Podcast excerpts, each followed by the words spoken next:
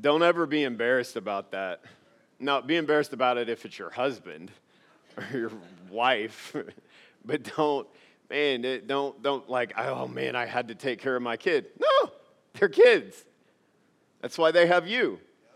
And I can't tell you how many times I just kind of glance over here and Andrea's doing something to Jaron or Jackson, trying to get them to lock in like they need to. It's just a, it's a process, and and that's a blessing, and that in, that encourages my heart. And I don't I don't ever want to embarrass someone. I just I want to direct your attention to reasons why we get to enjoy what we get to enjoy at this church. And, and when, we, when there's an example I can point you to, um, and, and we see many of those. I was, I was out in the foyer during the handshaking time talking to Brother Josh Murphy and Brother Jesse Knoll. And man, I, I appreciate our safety guys. Just, just a blessing. Every one of you, you- you're a blessing. And I'm, I'm thankful for your investment in that way. Looking at looking at brother Jesse, man, got on them nice jeans and boots, and then a and then a coat and a tie. And you see brother Zach, eh, nice jeans, and we've we've we've talked about this. the The goal is not to make everybody look like this. You have to ha- you have to have some kind of expectation or some kind of standard to keep everybody on the same page. And I love it when individuals will take their style, whatever it is, and just get on board. Hallelujah. No, it's a blessing. It's a blessing. That spirit is a blessing. You mean, okay, anyway, just enough of that. I'm moving on with it. I just, I'm thankful for that. And I, I appreciate the spirit that is demonstrated in so many ways by so many different people um, in, doing, in doing that. That is, that is a great blessing. All right, we're continuing in Luke chapter 4 in uh, the series A Savior for All Sinners, but we're pausing for a little bit on the temptation of Jesus. So let's go ahead and stand to honor God's word as we read it. Last week we gave an overview. And uh, just kind of pointed out the, some main ideas about this, but we're going to look at a, at a few different things uh, regarding the dynamic of the temptation of Jesus that I hope will be a help to you. Wouldn't it be awesome if you could avoid temptation?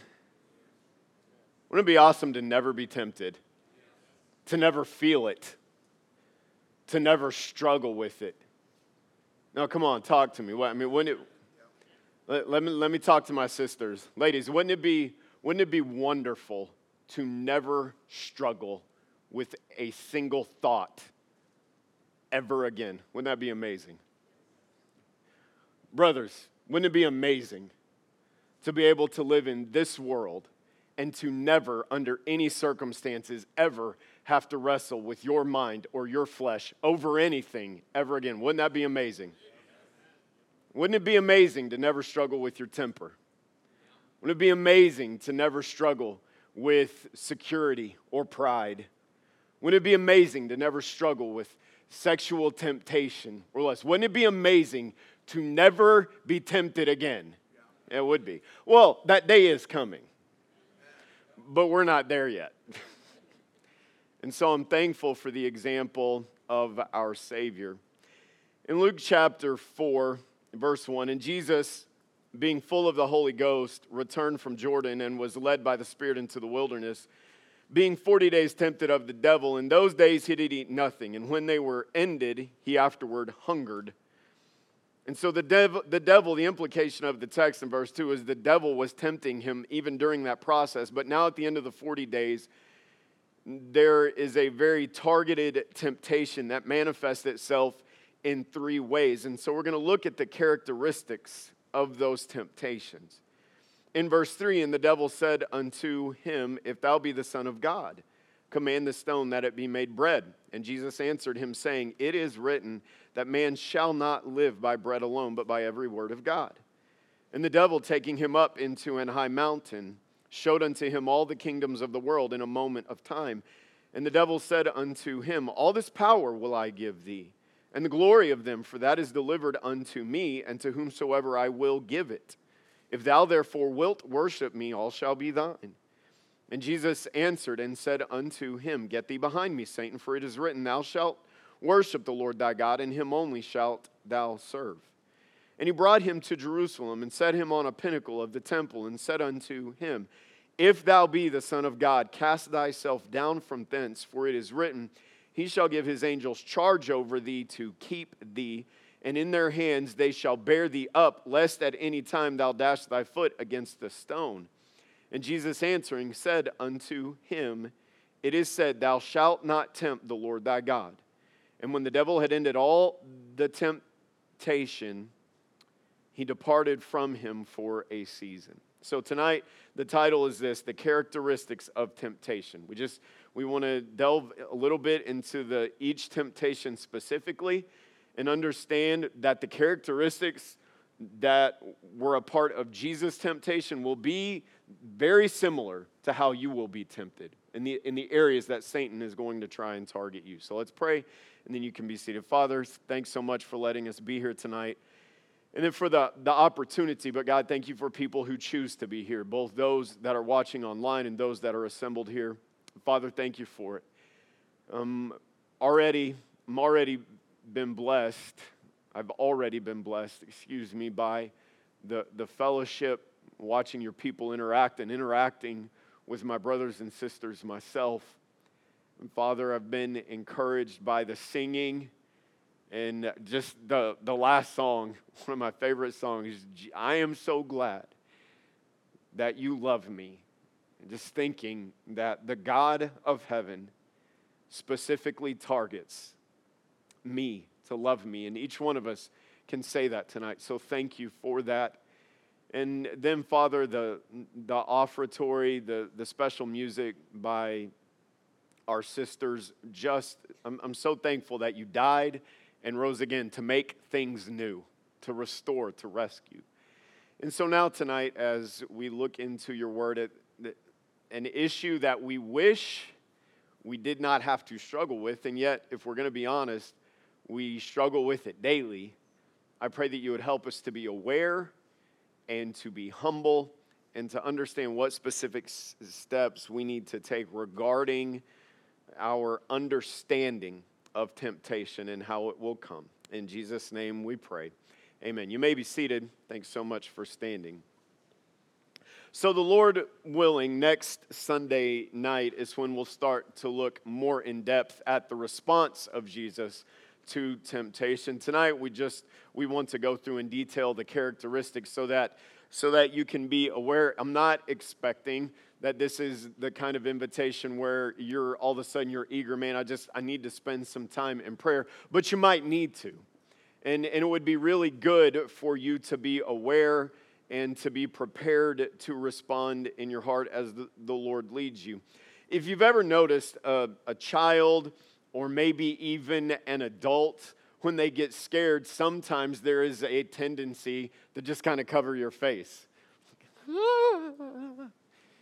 As, as though not being able to see it is going to make it disappear, make it go away. Like I can't see it, and so therefore it's not there. It's almost like the ostrich syndrome where I'm just going to stick my head in the sand and bury it. Well, you can ignore the reality of temptation, but that doesn't mean that that removes it. No, you can act as though you don't struggle with it.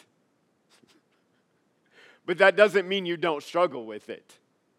You, you, may never be willing to admit in any way that no, I, I do have battles with temptation. I have battles with my attitude. I have battles with my thoughts.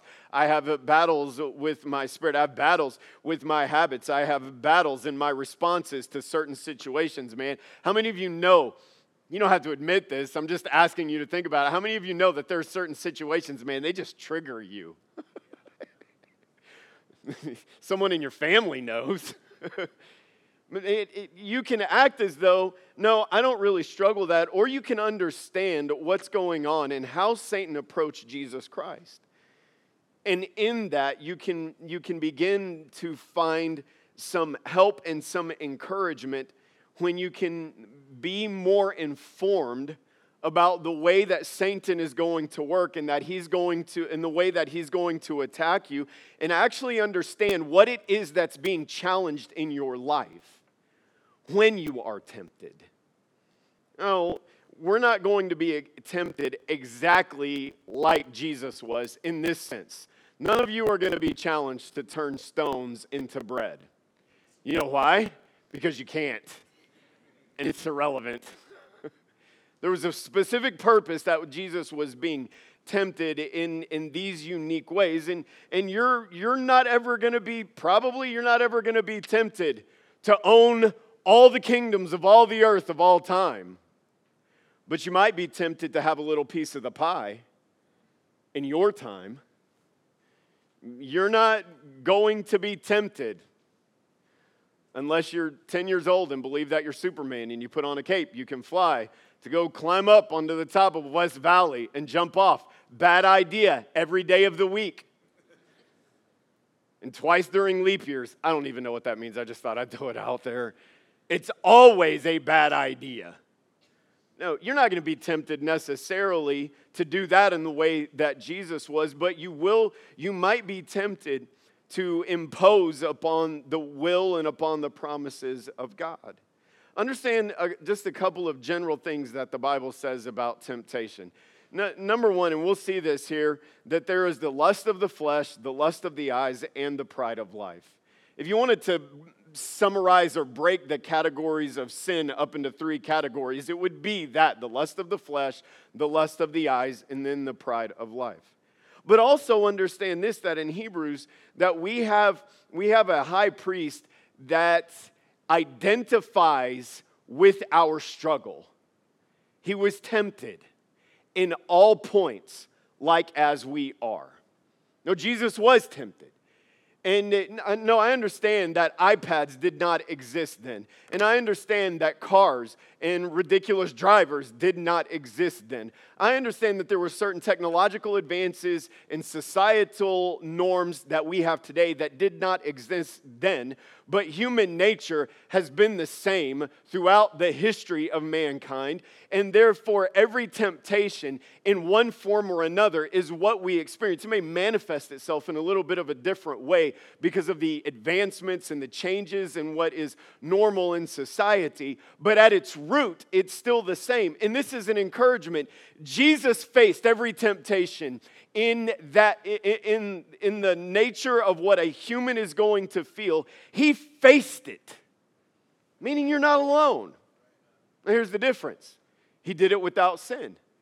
Tempted like as you are in all points like as we are yet without sin. And we'll look at his responses in the coming services the lord willing to be a help to us. But tonight we want to examine just some of the characteristics of this temptation. First of all, in verse number three, the devil said unto him, If thou be the Son of God, command this stone that it be made bread.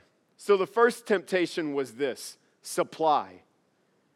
And here's the question Does God love me enough to give me what I need now? Now, this need and can I even say this desire for bread? You've been fasting for 40 days. He's in a human body. He's not just in a human body, he is a human. He's all God and he's all man. He is, he is feeling the effect of being 40 days without food. And he has this need, he has this desire for food. It's a legitimate need, and there is, there is absolutely nothing wrong with the desire. But here's the problem with it specifically what the devil is trying to accomplish and what the devil is trying to challenge. Jesus, when he put on humanity, he did not cease to be God, but he did intentionally lay aside certain aspects of his divinity. He didn't lay aside his divinity, he, lay aside, he laid aside certain aspects of his divinity. And so, Jesus, for much of his life, he received food the exact same way everybody else received food, as it was provided when it was time. And so he's going through this process, and it's of, and it's of the Father that he be without food these 40 days. And we'll, we'll deal with that spiritual emphasis later. But he's given himself to fasting, he's seeking God, he's going through this temptation, but he has this legitimate need. He has this very strong desire, but it's not yet time for it to be met. And so Satan, the devil, is challenging Christ confidence in the Father. Does the Father love me enough to give me what I need? Or should I just take this situation into my own hands and get what I think I need right now, regardless of what else is going on? Supply. Do you believe that God loves you enough to give you what you need? If you've been through difficulties in relationships, do you believe God loves you enough to give you what you need? Or do you just want to take matters into your own hands in order to make it stop hurting?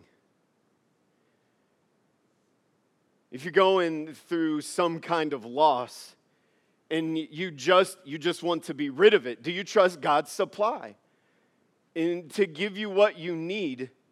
Or are you developing an attitude of bitterness and resentment?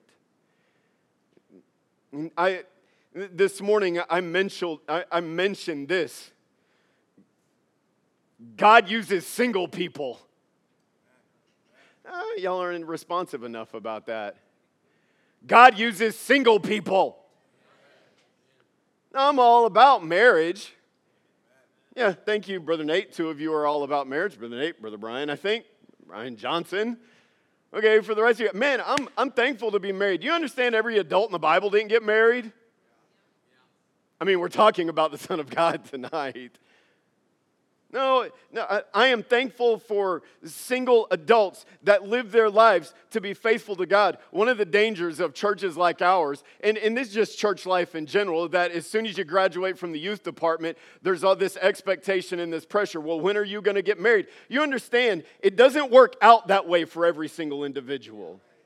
Like Andrea and I basically got married in the youth department. That's how young we were. People come in, they see our engagement picture at our house, and they go, What, were you 14? Eh, almost.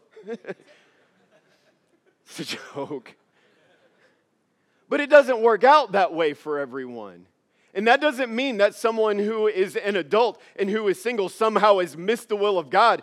God has unique plans for every individual life, and, and, yet, as a single adult, you can get frustrated with the pressure. You can get frustrated with certain things that you wish that you were different. And you can say, Man, do, do I really believe that God loves me enough to give me what I need right now? Do I trust His supply? And trust His supply when the economy is bad. Do you trust His supply when there's disagreement and tension? No, I, I need to have this resolved now. Can I give you some insight about friction? Not every disagreement is resolved as it needs to be immediately. No, sometimes it takes time to work through things in homes, in church relationships, in work relationships, you're not always living on the same page. No, I know we want to always be on the same page, but that's not real life. And sometimes there are challenges. And do you trust the supply of, of God's grace for you to not be known to be right? Isn't it a bummer when you know you're right, but not everybody else that you want to know you're right knows you're right? Isn't that kind of disappointing?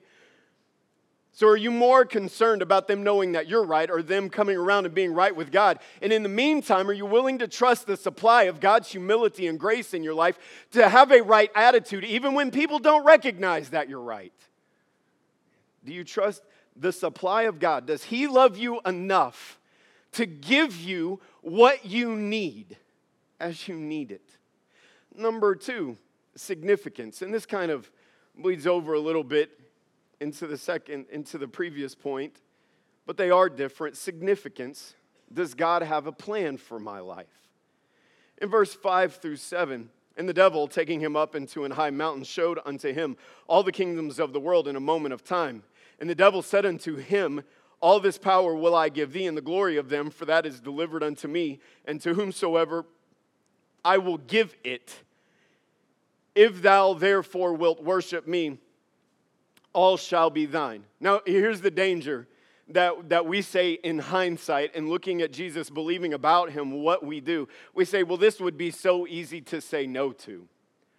Well, if you only think of him as the eternal God, then yes, it would be very easy to say to, say no to. But if you also understand that he was fully human at this moment, then you understand that this would have been very easy in, in, from, eh, from a human perspective to say yes to. Because Jesus, as God, knew what was coming to Jesus as man.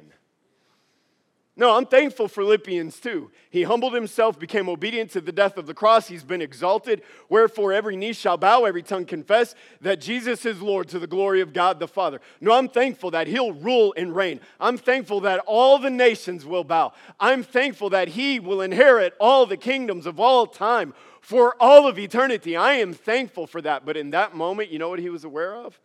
There's a cross coming. And before that cross, there will be years of loneliness, sleeping in the dirt, the birds having nests, the foxes having holes, me not even having a stone whereupon to lay my head.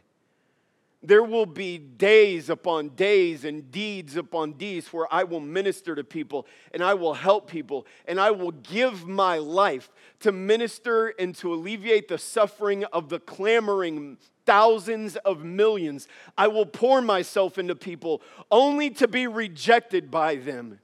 And after I go through all of that, this, the weight of the sin of the entire human race for all time will be placed upon me, and I will give myself as the, a permanent sacrifice, and the Father will turn away from me, and I will bear that moment of darkness upon myself alone. And right now, I could have all of that without going through any of that. Do you trust that God has a plan for you? No, he was God, right, but he was all man.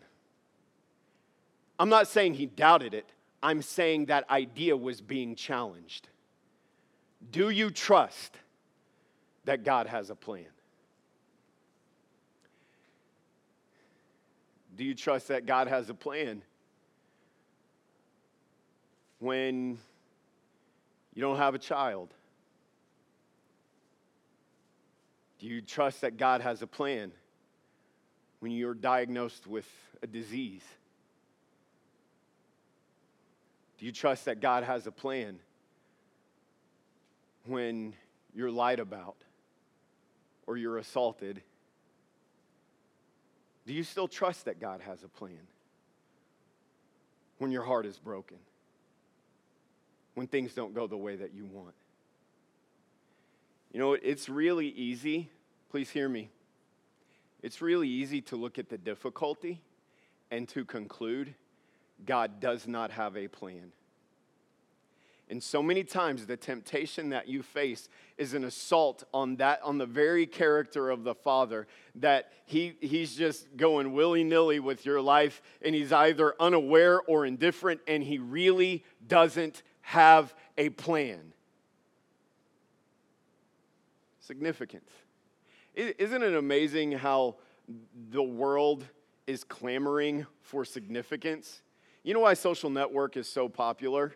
Because people want to matter.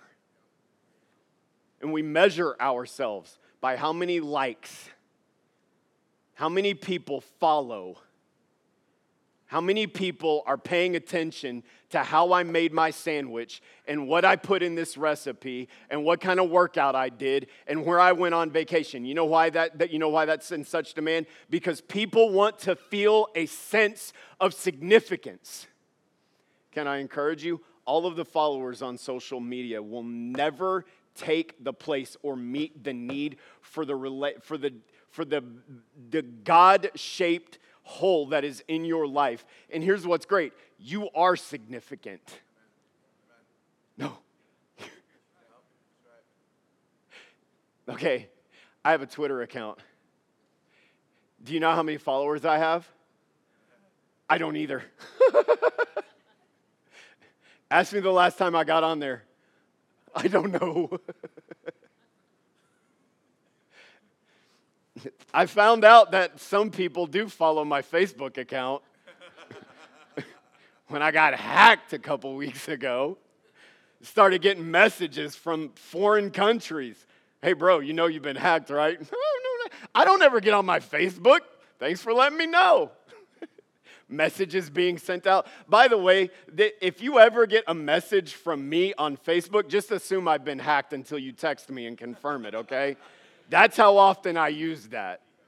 I what's going on. You, you, you may be well known or unknown on the social spectrum, but you're known to God.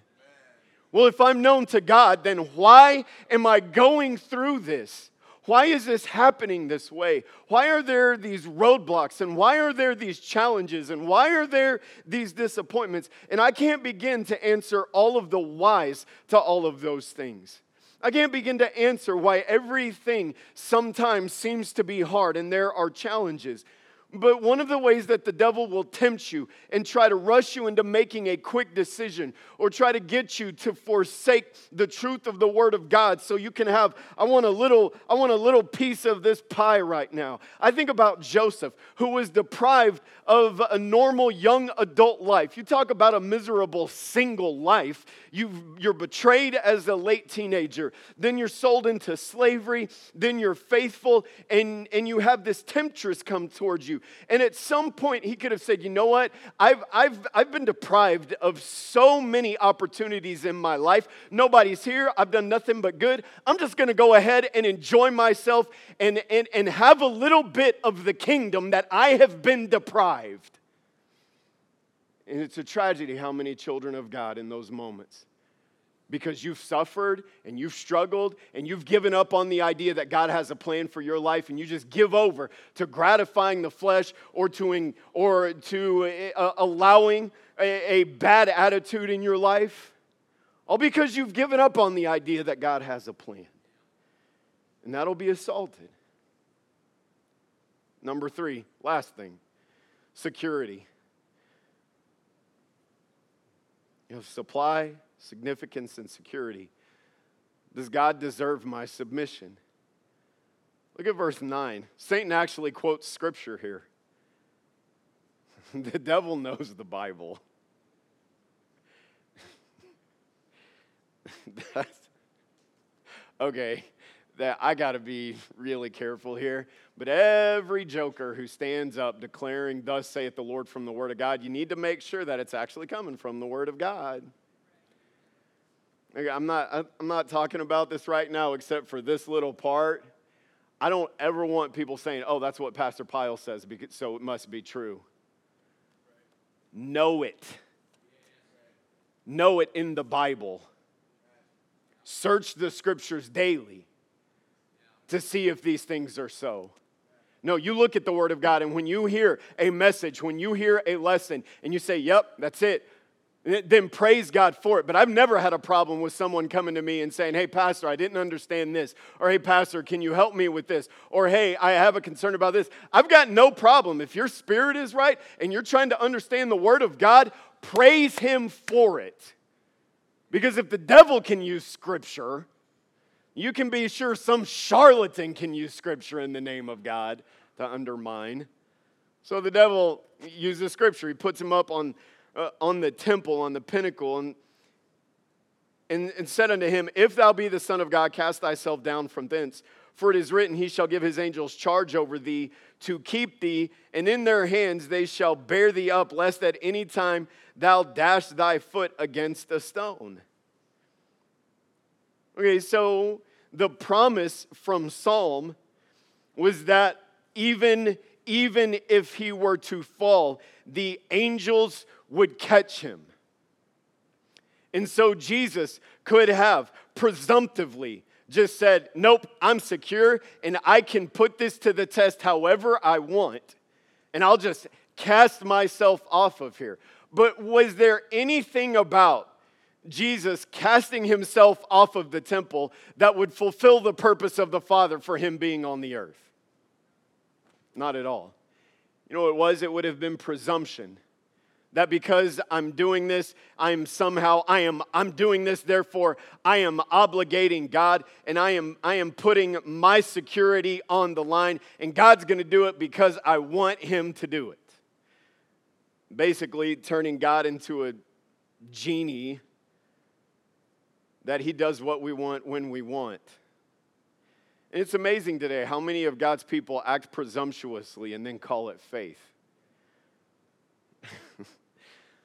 I started off on this point talking about church related things. Um, you've heard me in, on Wednesday nights, especially, and then in other applications, talk about needing a building. Think we do. I don't even think it's up for debate, really, from a human perspective, but apparently God knows something different. and God has whatever his plan is, it's he will accomplish it. But, now, is it going to require faith for us to move forward? in whatever that looks like, whether it's staying in this property or potentially moving to another property, is that going to require faith either way? Yes. But is it possible for a church to say, no, because we need a building, therefore we're just going to go out and, and we're just going to obligate ourselves into whatever financial situation we have to in order to have a different building, in order to have a better building. And therefore, because we're just trying to reach people, we're going to justify it. Is it possible for a church to get itself into financial obligation that God did not intend? Absolutely. I'm not saying every time it's wrong. Here's what I am saying, though, is that it would be very easy for a church to say, oh no, we need it and there's opportunity, therefore we can just go do it. And we'll call it faith because we're trying to reach people and therefore it's right and it's okay. And then we obligate God, no, God, you're going to do this. Why is He obligated to do that? Because we said He is? You say, okay, right, Pastor. Well, maybe you're in a situation where you need a vehicle. And does it ever get frustrating to work with vehicles that you struggle with sometimes? Some of you are being honest right now. Is it a struggle? Is it, yeah, it's a struggle. Didn't God promise to supply all your need according to his riches and glory? Yes, but that doesn't necessarily mean exactly the way that you want.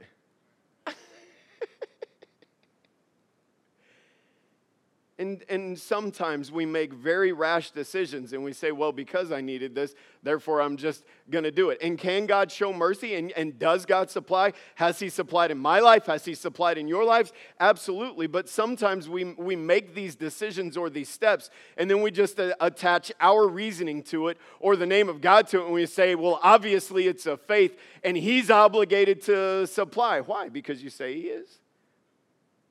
We talk about relationships especially to our high, my, our high schoolers, our college students. Hopefully, you want romance. Some of you teen guys are looking at me like, huh? you just woke up. now, hopefully, you want romance, ladies. I was teasing Ashlyn today. Say, you're so beautiful guy's gonna want to marry you someday. She's like, no. you desire those things. Unless you're Ashlyn. Which is fine with me because she still has to hit 30 anyway. no, I want thank you, Brother Dave. I want no, I want I want to have I want to have this relationship. I want, I want to enjoy romance. Is, is there anything wrong with that? Absolutely not. But how many times do, do the children of God, in, in the name of pursuing romance, begin to pursue romance with someone who does not meet the qualifications that God has laid out? Are you ready for this? Namely, are they saved? Are they a Christian? And you get yourself wrapped up into a relationship. Teenagers, teenagers. How, how many times do we use this? okay, I've said it, you've said it. Sometimes it's true, and then sometimes we're just saying it to make ourselves feel better about anything. You ready? Well, that's okay. I've got peace about it.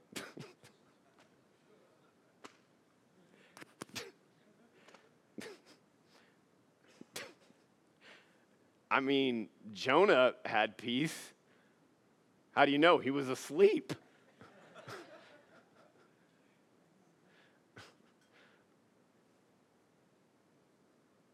do you realize that we can make ourselves feel really good about doing the wrong thing sometimes?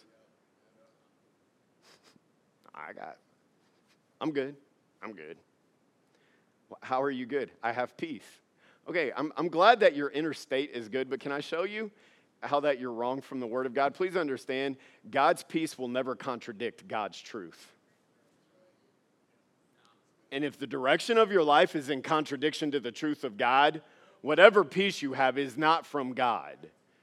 And you've just basically, you've just taken a jump off of a temple and said, no, I'm going to attach God's name to it, and then He's going to take care of me because I'm going to do what I want and involve Him in my mind. And therefore, it's all going to be good. So consider this. And, and th- this, is, this is the conclusion. How He was tempted is how you are going to be tempted. You will be tempted to trust God's supply in your life. You will be tempted to trust that God has a plan for your life and that he that you are significant to him and that you need to submit to him.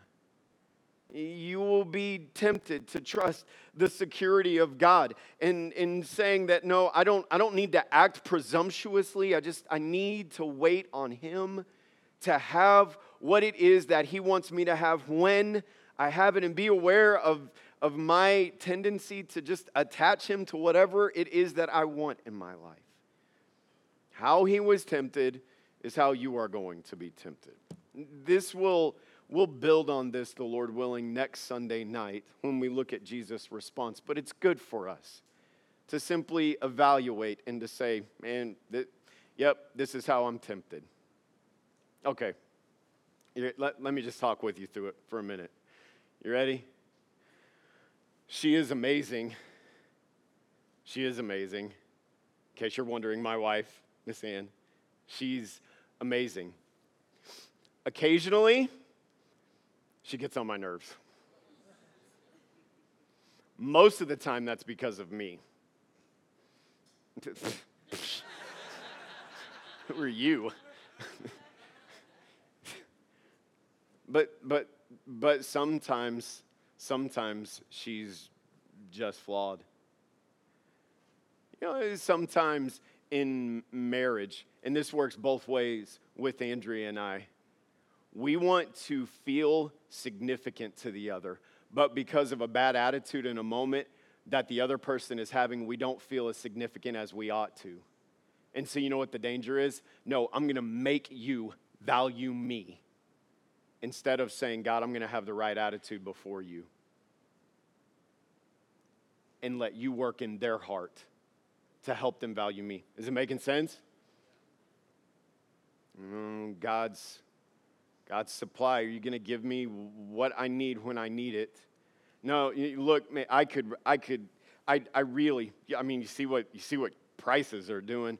I, I really, I really need more money, and you may legitimately need more money. But there are certain things that you should not sacrifice in order to have more money. And all the money in the world does not replace the need to consistently have time in a church like this. Now, I'm not saying never under any circumstances should a person ever miss. And then you talk about first responders and, and, those kind of professions.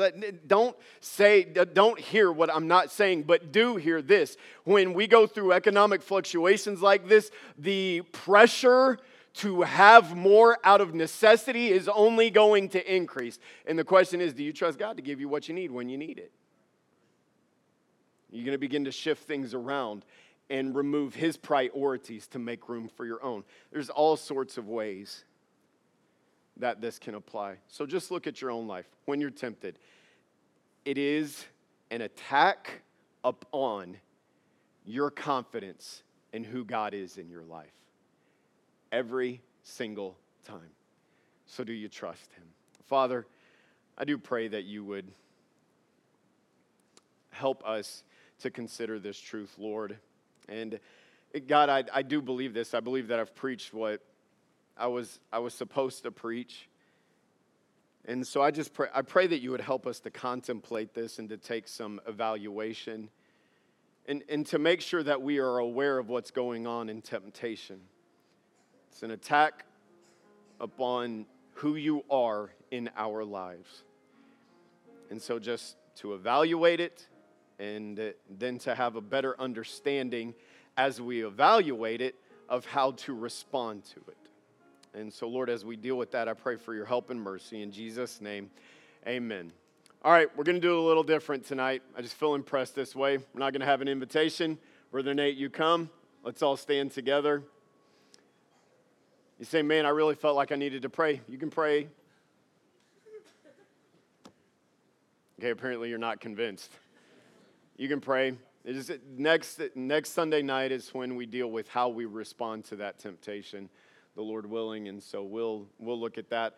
But, but take time to give consideration to this and uh, understand that every, every challenge, every temptation in your life is a direct attack upon God's provision in your life and his desire to work and give you what you need and all of those things. So make sure that you are considering that in, in, the, in the challenges and in the struggles that you know you face. God bless you for being here. Look forward to seeing you Wednesday, and then Sunday. I love you. God bless you.